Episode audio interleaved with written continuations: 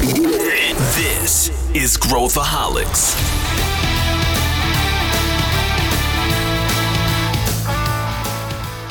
Olá, aqui é Pedro Van Gertner, sou CEO da ACE e esse é Growthaholics, o podcast para quem adora inovação e empreendedorismo. Feliz ano novo, ouvinte! Para você, a gente nunca parou, mas essa é a nossa primeira gravação de 2022 e é muito bom estar de volta. Para começar o ano com o pé direito, a gente vai falar hoje sobre a terra mágica dos unicórnios. Se você está por dentro do mercado, você deve ter reparado que o número de unicórnios aumentou absurdamente nos últimos anos. A gente vai falar sobre por que, que isso aconteceu e quais os impactos para o mercado. Para tentar explicar esse fenômeno, eu trouxe o Pedro Carneiro e a Diane Zahil, da Ace Startups. Quer ouvir a nossa análise? Vem comigo. Bom, estou aqui com Pedro Carneiro. Pedro Carneiro, tudo bem? Bem-vindo ao Growthaholics. Obrigado, Pedro, pelo convite de novo. Vai ser ótimo falar sobre esse assunto aí maluco, que é a mudança dos valuations das nossas startups, né?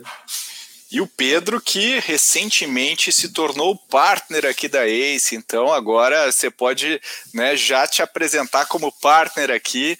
Muito bom, parabéns. É isso, obrigado, Pedro. É uma honra, né? Fez no, no última reunião aí do ano, nosso offsite, essa coroação. E agora nos próximos podcasts vocês vão ouvir. Eu sou o Pedro, partner da Ace, head de investimentos aqui da Ace Startups. É isso aí. E também temos Diane Rio, também um já veterana aqui do Growthaholics, talvez com suspeita de Covid. Vamos ver aí nos próximos, nas próximas horas. Bem-vinda, Diane. Obrigada, Pedro. Um prazer estar aqui de novo. É, é, a gente só vai saber nas próximas horas mesmo se essa suspeita aí vai se confirmar ou não. Mas o Pedro Carneiro agora tá muito chique, virou partner, tá muito chique, né? Próximos episódios vamos esperar para ouvir ele como partner and head de investimentos. Boa, chique demais. Bom, falando em chique demais, hoje o nosso tema também é chique, a gente vai falar sobre unicórnios. Para a gente começar a falar sobre esse tema, queria pedir para a Diane. Diane, diz para a gente o que, que significa um unicórnio. O que, que é um unicórnio? Boa.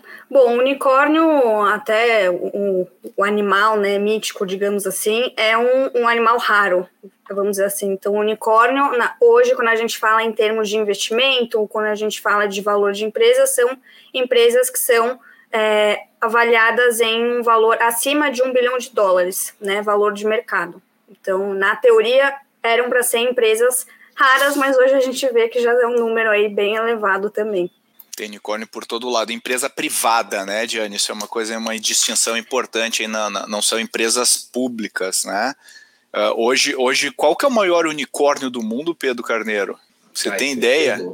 Eu, eu, eu acho, eu, eu chutaria aqui que é o, é o Stripe. Eu acho que o Stripe está próximo de 100 bi aí de, de valuation na última rodada. A Diane disse que não. Diane, qual que é o maior unicórnio? O maior unicórnio é o ByteDance, 140 ByteDance. milhões de dólares. Aí, ó, é, que é, por, por sinal, a dona da, do TikTok, né? Que Sim. todo mundo conhece aí. Então, olha aí, esses são os unicórnios, os valores de unicórnios aí no mercado privado, 100, 140. Dizem que o IPO do, do Stripe vem esse ano e provavelmente vai ser o maior IPO da história. É o que o pessoal tá, tá estimando. E obviamente a Diane falou, né? A gente não acha uh, mais tão raro uh, ver unicórnios. E, e, tudo isso é um, é um fenômeno que uh, tem a ver com outros fatores, não apenas a, a, o aumento do número de startups ou a maturidade do mercado tech. Então, comenta aí, Pedro, o que, que aconteceu nos mercados para a gente ter esse número de unicórnios aí tão elevado nos últimos anos. O Brasil está com quanto de na última apresentação que a gente fez? Era mais de 20, era 20 e tantos, né? não sei quantos que. Hoje é, é, são tantos, to, toda semana a gente vê um que eu já perdi a conta. É, só esse ano, 2021, foram mais de 10. A gente já passou aí a marca de mais de 20, né? Se a gente for pegar total. 2021, inclusive, foi recorde de número de unicórnios né, no Brasil. É, e, e, e, o que, que você acha, Pedro? Qual, o que, que, você, o que, que você atribui a esse fenômeno? Não é só no Brasil, Olha, tem, né, Pedro? Não, é, é no mundo inteiro. Acho que tem, tem vários fatores aqui, mas acho que é legal começar a gente explicando como se chega no valuation e para que serve o valuation no mundo de investimento e no mundo das startups. Né? Quando a gente olha, e, e é um, uma palavra que é falada direto, né? o valuation da empresa, o valor da empresa, etc. É, esse valor ele serve muito para os investidores terem uma noção e uma visão do quanto a empresa pode crescer e se valorizar ao longo do tempo. Né? Então, como que a gente chega nesses números? Como que chega e fala, olha, essa empresa vale aqui um bilhão de dólares? Né? O, os valuations tem vários métodos mais, mais técnicos né, para poder fazer a avaliação, mas tirando um, um, resumo de tudo isso, é uma avaliação do potencial de crescimento e de geração de receita e de dinheiro da empresa lá no futuro. E aí, como você faz valuation de uma empresa tradicional, você olha principalmente para o passado para poder né, prever o futuro. Quando você olha para uma empresa mais tradicional, um varejo, uma empresa de serviço, uma padaria, por exemplo, você tem um, um, um processo de demanda, de, de, geografia ali, né, de quais as regiões que aquele lugar atua e etc. E olhando para trás, baseado no que você vai investir e colocar de novas ações, você consegue prover é, né, ou ter uma, uma visão de qual vai ser a receita no futuro. E para fazer valuation é mais ou menos esse o, o, modelo. Claro que tem várias técnicas um pouco mais apuradas matemáticas, só que aí que vem a grande dificuldade de fazer isso para empresas de tecnologia que estão crescendo muito rápido, né? Que é, se uma empresa ela consegue ir do zero até 500 milhões, 1 bilhão em 12 meses, em 24 meses, qual é a, a teoria que você usa para prever algo que pode ser tão exponencial assim? E aí que a gente chega a, em, em alguns paralelos, né? Ou seja, muitos valores estão sendo agora múltiplos de receita e você consegue estimar aí qual que é a capacidade da empresa de trazer receita, mesmo que ela não traga necessariamente lucro. O Uber ele foi assim de ponta a ponta, abriu capital é, e nunca deu lucro um, um, trimestre aí na, na história, né? E hoje ainda continua operando, principalmente comprando é, muito é, é aquisição de, de viagens, né? E bônus para os seus clientes. Então acho que esse ponto é importante, ou seja, como que a gente chega em valuation? Valuation é a expectativa de retorno futuro, de crescimento futuro da empresa.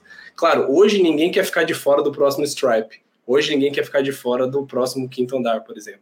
E isso leva os investidores a superavaliar as empresas ou colocar um, um, valor maior, né? Pensando que no futuro eles vão ter uma capacidade muito maior de crescer. E a gente sabe muito mais, né? Agora, esse ano aqui, 2021, a gente avaliou quase mil empresas, né, para poder investir. E a gente sabe que na grande maioria não é esse o caso. Né? Então, é, é, é essa dispersão que a gente vê, tanto no, no processo de definição de valuation, só que tem outros fatores também que a gente vai explorar hoje, que é a parte macroeconômica, né, de emissão de dinheiro, de inflação, que hoje está todo mundo sentindo agora, né? Janeiro todo mundo vai pagar o seu IPVA e vão ver a diferença e, e muitas outras coisas né, que foram afetadas pela inflação. E tem outros fatores que são Covid, pós-Covid, a gente vai explorando isso nesse, nesse caminho. E acho que para acrescentar também um ponto que o Pedro colocou, é, acho que um dos, um dos grandes fatores que a gente está vendo um, um surgimento grande né, de novos unicórnios, tanto no Brasil como no mundo, é principalmente essa questão do valuation, que se a gente olha para o mercado privado, né, então, como a gente falou, unicórnio são empresas privadas que têm um valor acima de um bilhão de dólares, é literalmente uma negociação entre duas partes. Então, não é que é de fato um, um valuation que foi marcado a mercado com uma metodologia e tudo mais. Então, também, quando a gente vê algumas empresas é, levantando rodadas de investimento atrás de rodadas de investimento, e esse ano, inclusive, com a grande quantidade de capital e liquidez disponível, a gente viu empresas levantando duas, três rodadas num curto espaço de tempo, que até alguns anos atrás a gente não via tanto, né? Então era a cada 12 meses, 18 meses, por exemplo. Esse ano, a, por exemplo, a Merama levantou acho que duas ou três rodadas só esse ano, e aí se tornou um unicórnio na última que eles captaram. Então, tem também uma inflação grande por conta do, da alta liquidez, da alta é, valor de capital disponível, e aí a gente vê que, desculpa, é no ano passado, agora que eu lembrei, a gente está em 2022, já falei que eles levantaram esse ano, 2021, perdão. e, e a gente vê também muito é, dessa questão de altas rodadas de investimento que o, normalmente quando você vira um unicórnio, você vira numa série E, por exemplo. Então você levanta uma série A, uma B, C, D, E, e aí normalmente é quando a empresa ela se torna unicórnio. A gente viu muitas empresas tornando unicórnio em rodadas C, até em rodadas B. Então, muito dessa alta quantidade de capital disponível, e que o Pedro comentou, os investidores não querem perder o próximo Stripe, eles acabam aceitando, entre aspas, pagar um preço mais elevado é, para não perder o deal para outros investidores. Né?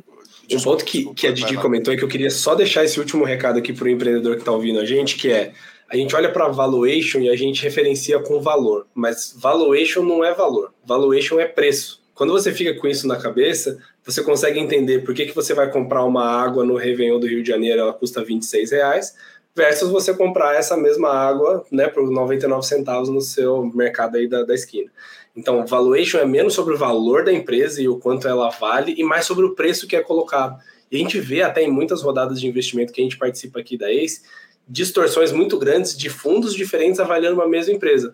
Uma com valuation muito mais alto, outra com valuation muito menor. A empresa muda de valor nesse meio tempo? Não, mas é o preço que cada um está disposto a pagar. Então, valuation é sempre preço. E, e, e eu acho que Uh, isso causa uma série de coisas, né? Eu acho que a gente podia discutir um pouco os impactos disso na prática.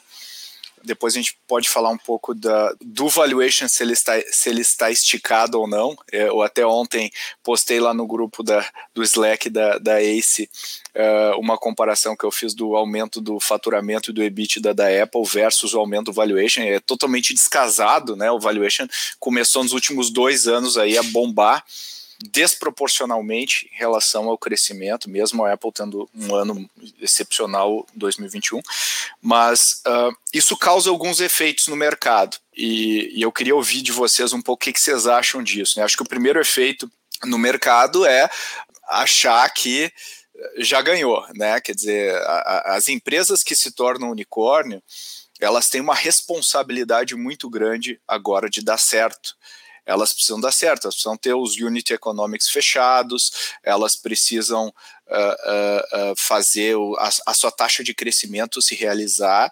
E eu digo para vocês, mesmo com muito, muito dinheiro no caixa, não é simples fazer acontecer uh, todas essas coisas. Eu diria que, às vezes, com muito dinheiro no caixa, é mais difícil fazer isso acontecer.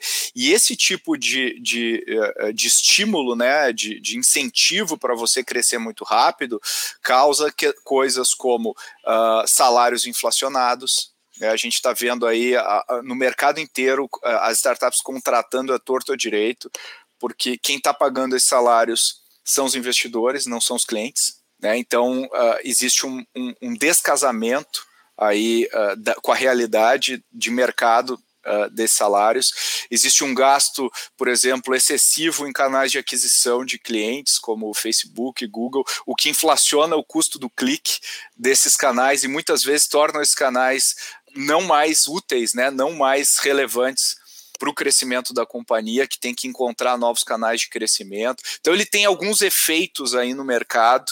Uh, outro aspecto que eu queria. Eu estou colocando vários pontos aqui para depois a gente comentar. Outro aspecto aqui é que, em dando certo, boa parte do retorno uh, desse dinheiro também Uh, não vou dizer boa parte, mas uma, uma parte relevante vai para fora do país, né? Quer dizer, a gente tem unicórnios nacionais, mas o capital Zelpis que investem geralmente nessas rodadas que tornam essas empresas unicórnios não são brasileiros também. Então a gente também tem essa questão da geração de valor uh, uh, atrelada aí, mas é um, é um, eu acho que é uma questão menor, porque no, no final do dia, a roda girando, isso vai acontecer. A gente ainda não tem veículos nacionais que consigam, fora Private Equity, consigam fazer essas mega rodadas. Enfim, o que, que você acha disso, Pedro? Eu acho que tem uma comparação bem interessante de fazer com crédito pessoal. Ou seja, vou emprestar dinheiro para a Didi, né? Imagina se aqui no Brasil todo mundo tivesse uma linha de crédito pré-aprovada de 500 mil reais numa taxa de juros super baixa e com todo mundo querendo emprestar esse dinheiro para essas pessoas. Isso é uma boa notícia para todo mundo, né? Quem quiser e quem tiver planos pode usar isso para empreender, pode usar isso para, sei lá, comprar uma casa, comprar um carro e assim por diante. E aí eu acho que é paralelo com o mundo de VC dos, das startups, porque hoje a gente tem bem mais abundância de capital, ou seja, tem mais investidores e eles estão entrando em termos cada vez melhores para os empreendedores, ou seja, estão cobrando menos equity. Aumentar o valuation é um jeito de você cobrar menos equity, né? Estão sendo mais flexíveis nas, nas condições. E aí, quando você faz essa injeção de capital e de é, confiança no mercado, porque se a gente abrir uma linha de crédito para todo brasileiro de 500 mil reais, eu estou confiando no brasileiro de que isso vai, vai dar certo. Esse é um momento muito de euforia e muito positivo. Só que tem o revés aqui, que é, ok, uma vez que a gente faz isso para todos os brasileiros, qual vai ser a, a, chance de uma boa parte desses caras não conseguirem dar a contrapartida no final? Porque esse dinheiro não é de graça, it, it, it's not free money, né? Você está pegando o dinheiro do investidor porque você vai retornar e multiplicar esse capital para ele. Essa é a sua responsabilidade agora. Então a gente pode esperar que se a gente fizesse esse, esse linha de crédito para todos os brasileiros, que o índice de default, né, e as pessoas que não saberiam usar esse dinheiro de forma responsável, as pessoas que não saberiam né, é, usar esse capital e não conseguiriam pagar esse empréstimo de volta, ia ser muito alto, poderia ter um spike nos próximos anos. E esse é o risco que a gente enxerga aqui. Ou seja, qual é a parte boa para o empreendedor? É, tem mais capital do que nunca e ele consegue financiamento para a ideia, mesmo que seja uma ideia muito nichada, mesmo que seja um produto e um projeto bem específico, porque hoje o apetite de risco está tá maior só que tem a contrapartida de, ok, você tem a capacidade de multiplicar a capital do seu investidor, porque é isso que ele está buscando. E aí, quando você faz o investimento e quando você é, é, aperta a mão né, do seu novo sócio investidor, tudo é, é alegria. Só que a gente já até passou por alguns processos aqui muito interessantes de mudou o mercado, o empreendedor não chegou lá e etc. E o processo de write-off é um negócio comum aqui na ACE, né? A gente sabe que muitas vezes o, o, o negócio ele não acontece e o empreendedor ele não é ocupado necessariamente pelo negócio. Só que os investidores que vão com muita sede ao pote e que estão muito é, abertos né, a tomar muito risco, vão começar a ficar cada vez mais retraídos né, e, e, e, críticos quando for na hora de executar esse investimento. Então, é uma faca de dois gumes, que hoje está todo mundo na, na, na, euforia, e isso é positivo. A gente tem que é, colocar mais dinheiro e realmente fomentar a inovação. Mas, por outro lado, é, isso tem um preço lá na frente. A gente vai conseguir mesmo recuperar e devolver esse dinheiro para todos os, os, empreendedores, os investidores? Acho que esse tópico é importante. E, e isso que você comentou, Pedro, sobre é, troca de capital entre Brasil, Estados Unidos e outros lugares do mundo, a gente viu como startup que a gente estava ajudando a internacionalizar, que o plano que ela montou de atacar o mercado, que era muito baseado em ads, muito baseado em Facebook, etc., a gente viu que é, ele tinha errado muito a parte financeira, porque os custos de aquisição nos Estados Unidos são de 4 a 5 vezes maiores o custo por clique do que aqui no Brasil. Claro que é em dólar, mas mesmo assim é muito mais alto. Por quê? É um, é um efeito adverso, né? Quando todo mundo está capitalizado e todo mundo precisa lutar por você, consumidor, automaticamente fica cada vez mais caro ter o seu screen time, né? Porque cada um só tem 24 horas por dia, só tem um, um um tempo de atenção né, específico. Então, o, o próprio é, status do mercado pode acabar subvertendo algum desses planos, porque o cara está se baseando em algumas premissas anteriores, e na hora que ele vê que tudo ficou mais caro, tudo ficou mais difícil de conquistar, pode ser que ele não consiga chegar lá. E pensando nisso, né, aquela, aquela regra né, que a gente sempre fala, né? É melhor criar a empresa no, no bear market e vender no bull market, né? Quer dizer, a, a lógica é sempre essa, né? E é, captar no bull market para depois tentar vender no bear market uh, é, é mais difícil. Se a gente olhar todas essas os grandes unicórnios aí do passado foram criados em momentos de, uh, de crise, né? Quase todos, assim, de ruptura de mercado de crise. Uh, e aí de você acha que a gente vai ter um festival de. Pensando assim, pensando naquilo que o Pedro falou, né? No, olhando o sistema como um todo, é muito positivo a gente injetar dinheiro, porque assim, a, a gente a, a, sobe a barra da inovação como um todo no Brasil. Mas olhando individualmente os atores do sistema, você acha que a gente deve ter uh, um volume de down rounds uh, nos próximos anos ou não? Assim, o que, que, que você vê? Olha, eu acho que sim e não. Eu acho que muitas das empresas que estão é, captando rodadas com valores altíssimos, tem muitas também, vamos dizer assim, atrasando a sua oferta pública, né? Então, abrir IPO na bolsa, porque não precisam, dado a disponibilidade de capital privado, só que isso faz com que o valuation, então, né, o preço, que nem o Pedro falou, que paguem por essas empresas no mercado privado seja muito alto. E muitas vezes, quando elas vão para o mercado aberto, tem um down round, porque é o preço de fato que estão pagando e é o preço com base em alguns fundamentos e que essas empresas muitas vezes não conseguem mostrar, dado que não tem ainda lucro ou, enfim, receita é, grande, vamos dizer assim. Então, eu acho que vamos, vamos ver muitas empresas com down round. Então, se a gente até for pegar alguns exemplos, a Vtex, que virou unicórnio também, eles abriram capital na bolsa é, e tiveram aí, eu acho que eles, eles começaram avaliando né, na bolsa de Nova York uns 3 bilhões de dólares, mais ou menos. Cresceram ali, a avaliação subiu para uns 6 bilhões de dólares, só que hoje eles estão cotados quase mais de 40% abaixo do que estavam sendo cotados. Então, a gente vai ver, eu acho que muitos casos assim, mas muito quando as empresas abrirem capital na bolsa e não só por conta do preço que vão pagar, mas flutuações por conta do que está acontecendo em questões macroeconômicas, que é o que a gente está vendo hoje. Então, a gente viu muitas empresas tech abrindo capital na bolsa no Brasil ano passado, que bombaram, tiveram aí um, uma alta no, nos preços e depois começou os juros a subir de novo muita gente começou a retirar capital também. A gente viu que as primeiras afetadas foram as tech, e muito não porque a empresa tech não tem fundamento ou tal, mas na minha visão é muito porque era uma novidade, e aí muita gente entrou numa novidade, então, ah, deixa eu investir em empresa tech, subiu, e aí quando a gente olha a bolsa, a gente sempre vê que as empresas mais safe, vamos dizer assim, são aquelas de sempre, tradicionais, então, né, as incumbentes que a gente vê. Essa comparação com a bolsa é interessante porque quando a gente olha para o mercado privado e fala de startups, investimentos né, de investidores privados, como é tudo muito fechado, é difícil de você avaliar e bater o olho e falar ah, da round e, e, conseguir materializar isso. Mas o exemplo que você deu, Pedro, da, da Apple, para mim é bem interessante. A Didi deu bons exemplos também da Bolsa Brasileira, que é em uh, 2019 a Apple foi a primeira empresa a passar a marca de um trilhão né, de valor de mercado.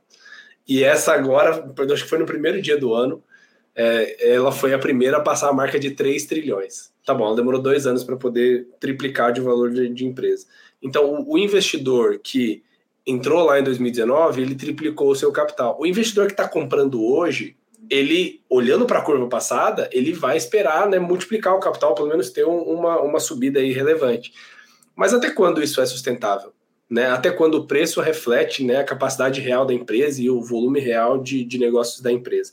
E aí acho que a, a grande incógnita aqui, que é uma incógnita aqui que é um pouco conjuntural, mas também tem os seus né, micro nichos, é, ok, essa curva da Apple em específico, por exemplo, ela vai continuar crescendo exponencialmente, e daqui a dois anos ela vai valer 12 trilhões, e daqui a cinco anos ela vai valer 20 trilhões, tem dinheiro no mundo suficiente para poder fazer uma empresa valer 20 trilhões, ou essa curva ela vai se estabilizar e as, as pessoas, né, as empresas vão, vão ficar em um período ali de, de congelamento por um tempo, pelo menos de valor, né, mas todo mundo continua trabalhando. Ou terceiro, vai ter uma correção, um ajuste, né? É, em qual, qual desses cenários a gente está encaixado, quais são as possibilidades que isso pode acontecer, e do mesmo jeito que isso está né, assombrando a galera lá da Apple, está assombrando os investidores privados. É, e, enfim, se, se a gente tivesse a resposta para isso, né, Pedro, nossa vida seria muito mais fácil, e Titi também. Mas é, eu acho que esse, esse é o principal turning point que a gente está vendo e vivendo aqui, que é, ok, tem fôlego ainda para a gente conseguir multiplicar tudo do mesmo jeito que foi multiplicado nesses últimos anos, ou tem né, uma, uma necessidade, um espaço aí para todo mundo respirar e dar um break, e nesse respiro é onde muita gente pode perder dinheiro. A gente tem alguns exemplos né, bem, bem interessantes aí, desde Lehman Brothers até um último período recessivo aí, nosso aqui no Brasil, 2016. Ah, então, essa é a grande dúvida que para hoje. Né, pensando né, nesses reajustes, né, lembrando a WeWork aí, que é um, a empresa aí mais antifrágil que, eu, que a gente pode pensar aí, pois apanhou, é, é.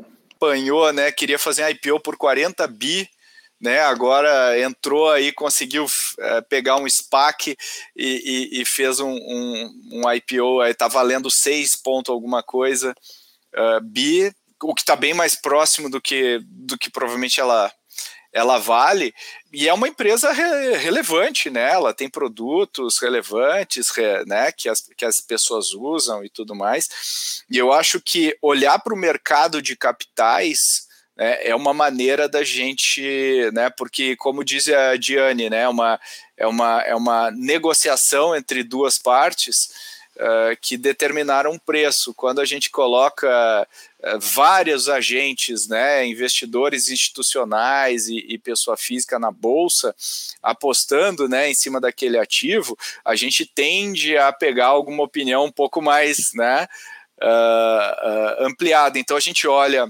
até porque os números estão abertos também. A gente olha uh, o Uber e a gente pensa em negócios Uber-like aí no mercado, a gente já consegue pegar os economics do Uber e entender uma lógica de valuation baseado no que a gente está vendo hoje na bolsa.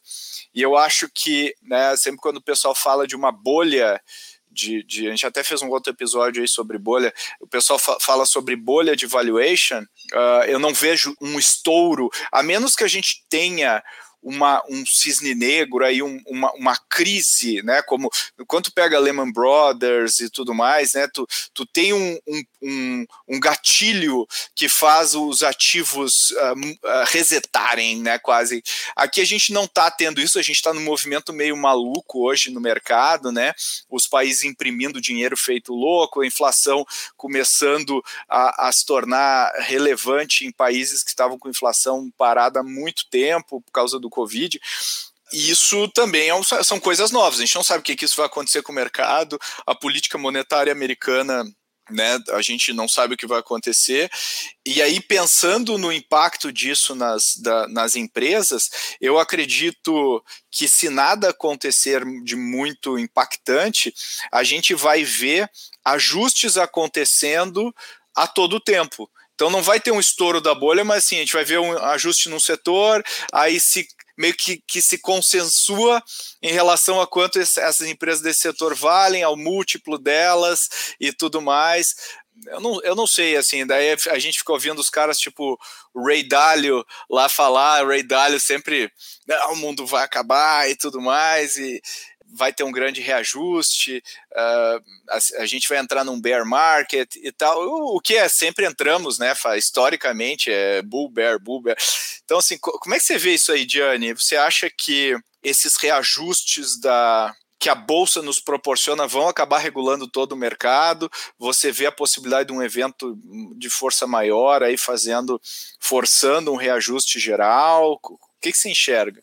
É, eu, eu compartilho da sua visão, Pedro. Eu não acho que a gente vai ter um pouco o que aconteceu na bolha.com, assim, que vai dar um super turning point, a gente vai ter um reajuste em todos os setores. Eu acho que vão ser reajustes é, contínuos, que a gente já está começando a ver também. É, muito porque o que a gente viu, pelo menos ano passado, ano retrasado, foram muitas questões macroeconômicas afetando a bolsa, afetando investimentos no mercado privado também mas muito porque era tudo é, novo, ninguém sabia o que estava acontecendo, o que, que, ia acontecer, e eu acho que daqui para frente as coisas estão ficando cada vez um pouco mais claras para todo mundo e o que, que pode e o que, que não pode acontecer. Então, acho que cada vez mais isso vai é, melhorar em, em, termos macroeconômicos, como isso afeta o mercado de capitais, enfim, é, a bolsa e o mercado privado. Mas eu acho que a gente vai ver esse ano, ou enfim, daqui uns cinco anos para frente, alguns reajustes, mas quando a gente fala no mercado de venture capital, investimentos em empresas privadas também, então troca de equity, vamos dizer assim, a gente viu muitos fundos captando muita grana. Esse, o ano passado, dois anos atrás, então a gente viu ano passado a Casec levantando um bi de dólar para investir a Monax levantando 700 milhões de dólares. Então, esses fundos também, eles, o SoftBank levantando mais um de 3 bi para investir na América Latina, indo para empresas até em estágio mais inicial do que eles investiam. Então, tem, vai, tem e vai ter ainda muito capital disponível. Então, eu não acho que vai ter um super reajuste. Vão ter reajustes contínuos.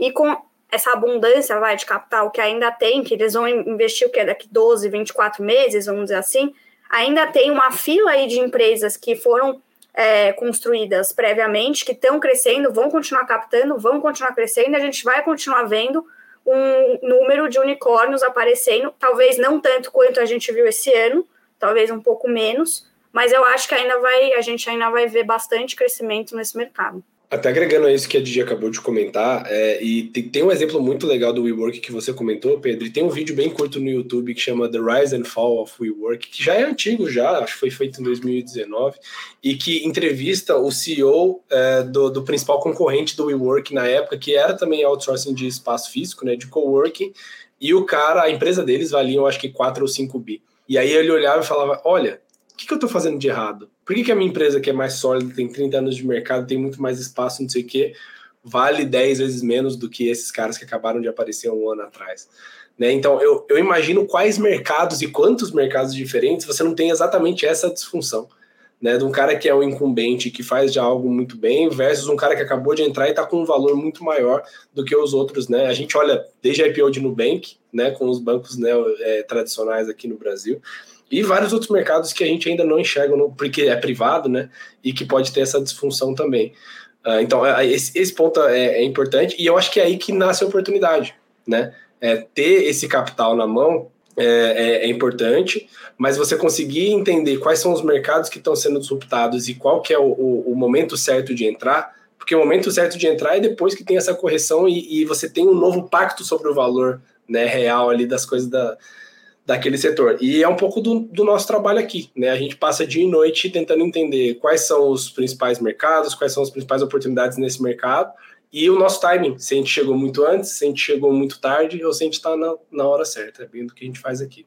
É, eu, eu, eu acho que a, a, gente continua né, com a nossa tese, o primeiro cheque, o segundo cheque uh, desse negócio. A gente acredita que uh, vai manter a nossa tese, né, mantém a nossa tese independente do que está acontecendo, do bull ou do bear market aí. A gente é, é confiante na forma como a gente analisa e tudo mais. Mas a Diane tem um ponto, né? Tem muito dry powder, muitos uh, fundos ainda eles não podem ficar sentados em cima do dinheiro, eles precisam fazer o deployment do capital. Então a gente ainda vai ver, talvez não na forma de unicórnios, né, mas tá, provavelmente a gente ainda vai ver rodadas relevantes, porque um fundo desse tamanho não pode ficar fazendo micro rodadas é, é, inviável, né, do ponto de vista da gestão do, do fundo.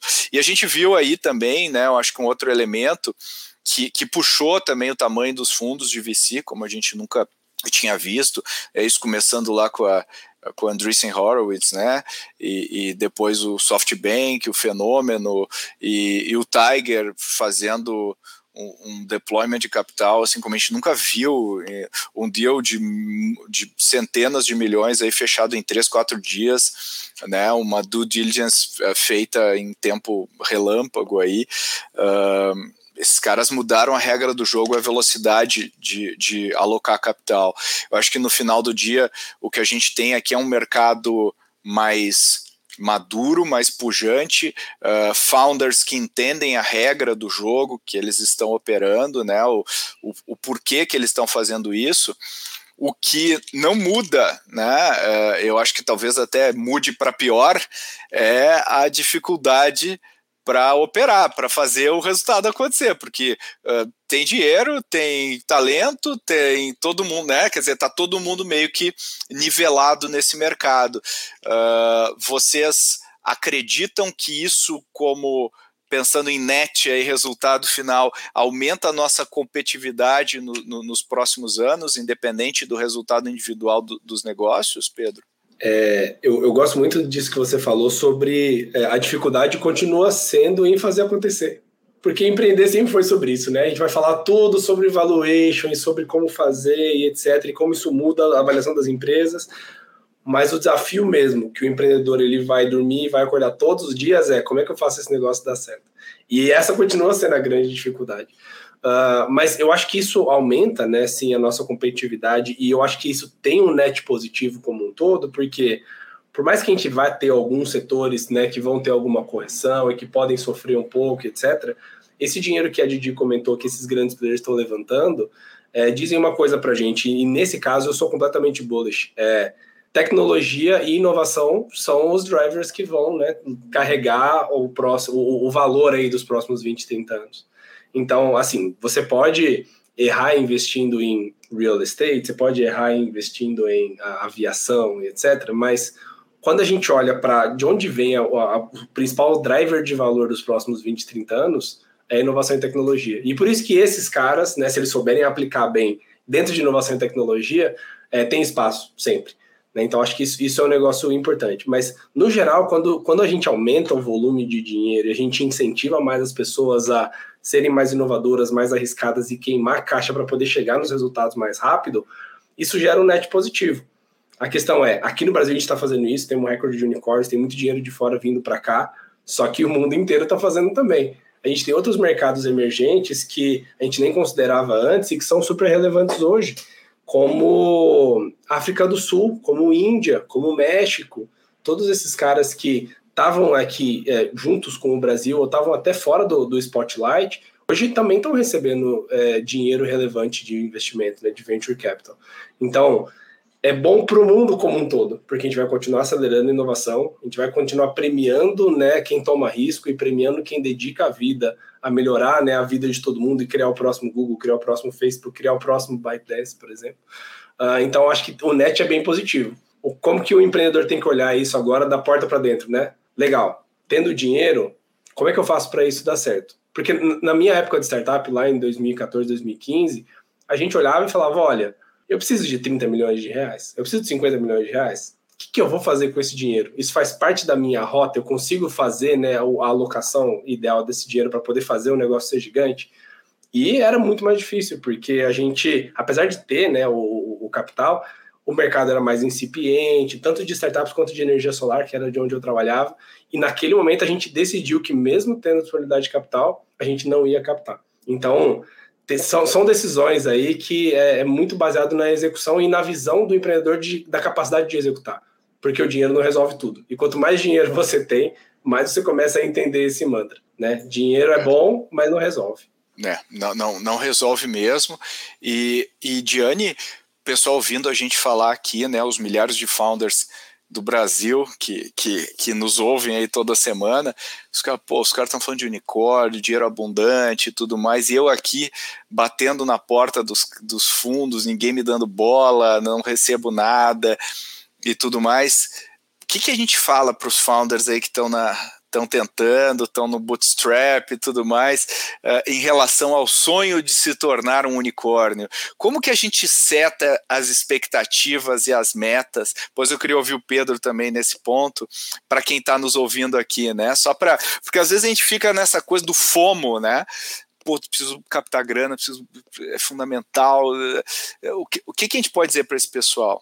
Nossa, eu acho que é total também ficar nessa questão do FOMO, e quando a gente fala de competitividade, putz, eu como empreendedor, eu vejo o meu concorrente levantando uma rodada super grande e eu não conseguindo, e aí você fica nessa coisa do FOMO e fica, nossa, será que é, eu vou perder essa corrida, entre aspas, vamos dizer assim? Então, eu acho que pensando, olhando, né, como empreendedor e olhando para o lado deles, eu acho que tem que olhar muito para a visão que eles querem ter da empresa, o que, que eles querem construir, não olhar muito para FOMO. Nem sempre virar um unicórnio é a melhor coisa, é até o melhor deal para o próprio empreendedor. A gente, a gente, até como Ace, muitos dos nossos exits, muitos dos nossos empreendedores que viraram milionários não foram se tornando unicórnios. Então, é muito como você constrói uma empresa sustentável e saudável para a visão que você quer chegar, para a visão que você quer construir é, a longo prazo. E nem, nem sempre é se tornando um unicórnio. Você pode muitas vezes é, ter um exit lá para frente, seguir nessa empresa durante anos. Então, vai depender muito do objetivo que cada empreendedor quer e nem parar de olhar tanto para o FOMO, o que, que o meu concorrente em si está levantando como rodada de capital é, e etc. Eu acho que acho que até um ponto que a gente vai ver muito acontecendo e olhando para essa questão da competitividade, abundância de capital, é como as empresas estão contando a sua história para os investidores, né? Então a gente vê, ah, não consigo levantar uma rodada de capital, por exemplo, estou conversando com vários fundos, meu concorrente levantou, então muito também com essa abundância de capital, mas empreendedores maduros Ontem, inclusive, eu estava conversando com o um empreendedor. É, hoje não mais é o fundo que escolhe o um empreendedor, mas também o empreendedor escolhe o fundo que ele quer ser investido. Então, é muito como também você conta a sua história. É, isso pode ser super positivo, isso pode ser também negativo a longo prazo, dependendo de quanto você consegue vender muito bem é, o seu produto ou, enfim, a sua visão. E muitas vezes lá na frente, né? E aí, voltando para o que a gente estava comentando, abrindo capital na bolsa ou levantando outras rodadas, pode ser que de um dia para o outro os fundamentos da empresa as pessoas comecem a ver que não são reais ou que o potencial que tinha sido previamente é, acordado não vai acontecer e aí essa empresa basicamente ela cai de unicórnio para zero, né, do dia para a noite, que também é o caso que a gente viu agora super recente da Teranos, mas é, olhando para o empreendedor, seria isso que eu falaria também para eles. Que, que, você acha, Pedro? Você, que, que, que, recado você daria? Eu achei super relevante isso que a Diane falou. Como é que a gente separa o sinal do ruído né, no meio de tudo isso que está acontecendo hoje? Algo que eu gostaria que tivessem me falado na minha época de startup é: todo mundo sabe que a jornada do empreendedor não é linear. Que não é, ah, hoje eu faço 10, depois eu faço 100, depois eu faço 500 e assim por diante. E se a gente sabe que não é linear, é, é, mesmo assim é impossível evitar aquela angústia de quando você passa um ano e dá a mesma coisa. Ou quando você tá, continua experimentando e ainda não chegou na, na versão perfeita do que você queria. Né? E, e muitas vezes a gente tem, acho que tem um equilíbrio importante entre como que eu, que eu faço a empresa continuar crescendo para poder bancar o time e as pessoas e as, e, e as cabeças que estão construindo o negócio, versus como que eu coloco a energia para construir um negócio que vai ser muito maior do que tudo aquilo. Eu vejo muita gente indo para o mercado com um produto imperfeito, só que ao invés de usar isso só para conseguir se bancar e melhorar o produto até ele tá bom e tá pronto e aí sim começar a dominar o mercado, vejo muita gente montando planos mirabolantes e grandes para poder dominar o mercado com um produto e com uma estratégia que ainda não tá boa e que ainda não tá eh, completa. Né? Então, acho que a primeira dica é entender os, os timings e que quando você acerta o micro, o macro ele se resolve sozinho. Né? Eu acho que tem muitos experimentos que a gente consegue fazer em micro escala e que dão muito aprendizado para quando a empresa for ter 200, 300 funcionários. E muitas vezes vale a pena você gastar mais energia no começo, mais tempo no começo, ao invés de pegar 10 milhões de reais e sair dominando o mercado e pagando voucher para todo mundo, para um produto que a pessoa vai vir, não vai gostar da experiência, não vai gostar do pricing, não vai ser reincidente e vai embora logo, você tem menos aprendizado nesse modelo do que se você fizer isso em pequena escala, em concierge, até ele ficar bom o suficiente é para aí sim você conseguir esticar. Uh, e uma outra coisa que a gente fala aqui bastante é: você quer ser rei ou você quer ser rico? Né? A gente estava falando aí dos grandes caras, empresas que foram para o IPO e etc. E a gente olha que muitas vezes é, alguns empreendedores que fazem o exit aqui com a Ace, por exemplo, em um exit estratégico e vendem para uma outra grande empresa, eles saem com mais capital com menos desgaste e com menos tempo né, de dedicação do que uma pessoa que vai tocar uma empresa do zero até o IPO. Por causa da diluição, tem vários outros né, pormenores ali que, para você trazer investidores e gente que vai te levar até lá, eles vão pegando fatias da empresa. Então, ou você quer ser rei né, e, e ser é, CEO, dono de uma empresa de milhares e milhares de funcionários e fazer uma mudança aí no mundo e chegar um cara e virar um Uber, ou é, você consegue, né, fazer algo que seja relevante, mudar a vida de centenas ou milhares de pessoas, se associar a um player estratégico é, relevante e você começar a sonhar o sonho de outra pessoa também depois de um certo tempo. E aí embolsar a sua parte. Uh, então, acho que essas duas coisas aí são, são importantes para o empreendedor pensar de início e que não necessariamente, né, já que está todo mundo levantando dinheiro, ele deveria fazer o mesmo. Porque se não tiver os, os fundamentos acertados, é, ele só está atrasando mais o negócio. Né? Parece que ele está adiantando, porque ele vai ter dinheiro, vai conseguir investir e acelerar, mas na verdade ele está atrasando, porque o aprendizado você não compra né, tão, tão fácil assim com um dinheiro de investimento. Eu concordo muito com o que vocês falaram.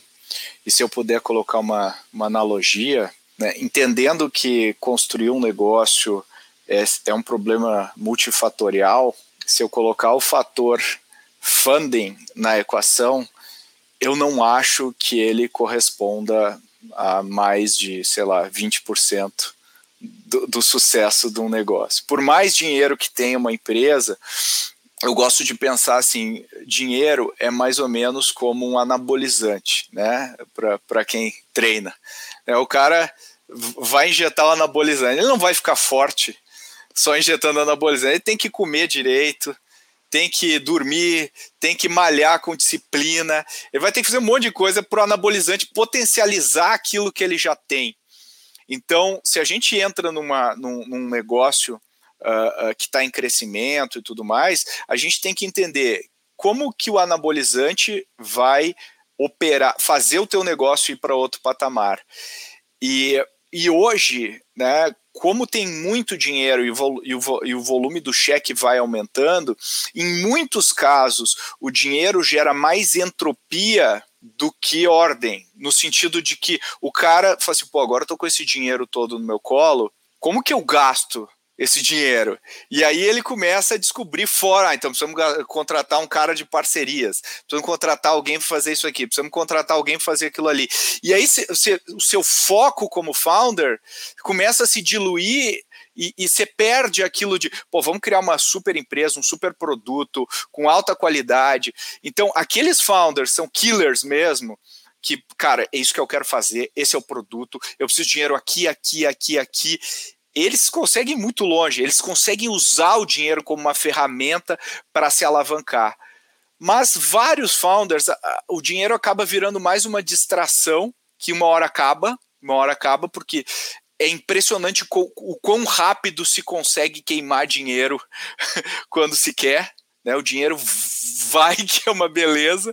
Você vê o gasto mensal de uma empresa, brrr, é cupom de desconto para lá, é não sei o que, é contratar uma área de não sei o que. Quando você vê, o dinheiro queimou, você nem viu onde você colocou o dinheiro e foram milhões de, de, de dólares aí nessa brincadeira. Uh, então, o que eu diria para os founders que não estão funded, não ache que a vida do lado de lá do lado é, tá ótima, né? Que os caras estão agora, os caras não. Os caras têm que operar e o dinheiro vai acabar uma hora. O dinheiro não dura para sempre. O dinheiro vai acabar. A questão é em que posição vai estar essa empresa quando esse dinheiro acabar. A empresa vai estar anos luz na sua frente ou não, ou se você se concentrar em descobrir um canal e, e, e, for criativo. Vamos lembrar que a inovação acontece na base da restrição, não da base da abundância. Historicamente, ninguém inova quando está tudo bem e está todo mundo tranquilo. Então, se você não tem dinheiro para fazer alguma coisa, a inspiração que vem e a forma que você resolve esses problemas muitas vezes são melhores do que você faria isso com dinheiro. Mesmo se você olhar de fora as matérias, a gente sabe o que, que como é que são feitas as matérias, a gente sabe o que, que acontece por trás não é essa vida maravilhosa que se prega, que se, se vende, né? Então acho que a gente também tem que olhar para olhar para trás e falar. E, e, dito isso, obviamente existem unicórnios, vários que eu conheço, que os caras sabem utilizar muito bem o capital. São extremamente bons na alocação de capital humano, financeiro e tudo mais. E esses aí são perigosos, né, no bom sentido esses fazem acontecer e realmente se tornam donos daquele mercado. Mas, quando a gente tem uma abundância de dinheiro, é normal que vários dos empreendedores que receberam muito dinheiro entrem nessa armadilha que eu acabei de descrever. Faz sentido isso, Di? Faz super, concordo, assino embaixo.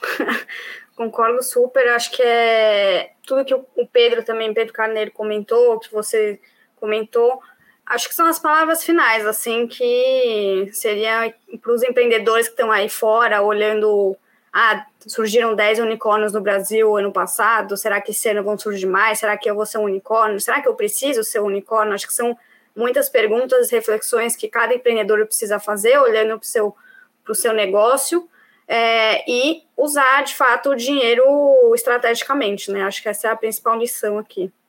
É isso aí.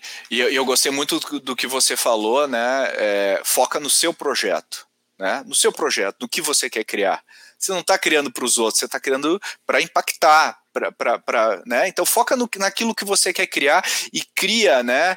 Uh, uh, unicórnio é quase como uma validação externa do, do, seu negócio, foca nas validações internas do seu negócio, foca na satisfação dos seus clientes, foca né, no, na sua taxa de crescimento. E aí o dinheiro vem. Né? Eu vi mais do que uma vez os founders, quando eles focam no negócio, trabalham nos seus negócios, os investidores batem na porta. Né? Ao invés daquele founder que só quer saber de trazer o dinheiro, né, Pedro? Faz, faz as tuas palavras finais aí de para a gente encerrar essa, esse debate. O que, que você acha disso tudo aí? Eu, eu, concordo tudo com o que vocês comentaram. Eu acho que se você é, olhar principalmente para fora, por validação de fora, é, é como você está é, dirigindo um carro sem olhar o painel de instrumentos, né? Você consegue ver o que está acontecendo lá fora, com a cabeça para fora da janela, mas você não sabe como que o seu negócio está. E quando você olha só para fora, um dos riscos é você sempre vai ter aquele viés de não entender como está o interior do carro dos outros. Porque o cara ele pode estar tá lá se expondo e, se, e montando um personagem, mas nem sempre isso é verdade, né? A gente teve aí nessas últimas últimos dias o, o resultado da condenação da, da founder da Teranos, que durante décadas ali né, mentiu para os investidores dizendo que consegui, tinha conseguido chegar numa tecnologia inovadora que ninguém conseguiu aferir e aí o negócio foi, foi por água abaixo.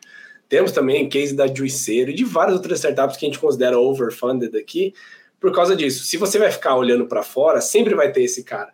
E você hoje parece que você quer ser como esse cara, mas muitas vezes o que vai dizer mesmo é você acompanhar a jornada completa. Hoje é muito fácil a gente falar de WeWork, é fácil a gente falar de Teranos, só que eu enxergo que a gente vai ter muita história para falar sobre as empresas que estão recebendo dinheiro hoje e que vão seguir por um caminho parecido no futuro. Então, hoje, enquanto você está no começo da jornada, ninguém sabe para onde cada um vai. Então, essa questão de focar no seu e conseguir ter as validações que são as suas coisas que você acredita e que são diferentes de todo mundo, eu acho que isso é que gera um diferencial dentro da empresa. Muito legal. Bom, começamos aí com uma avaliação de mercado e terminamos com uma avaliação psicológica, quase filosófica aí dos empreendedores. Eu gostei. Eu acho que no final do dia é isso. O impacto para o mercado de tudo isso que está acontecendo é maravilhoso, faz todo mundo subir a régua, as corporações incumbentes investirem mais, fazer mais, todo mundo buscar resolver os problemas dos seus clientes melhor uh, uh, uh, do que os demais.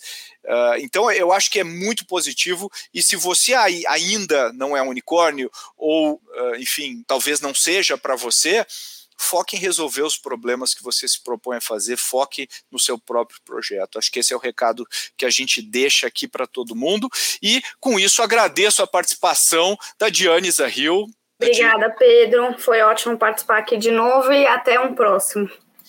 E Pedro, o partner encarregado da Ace Startups, bem-vindo assim agora com essa sua nova uh, função aqui e uh, obrigado pela sua participação.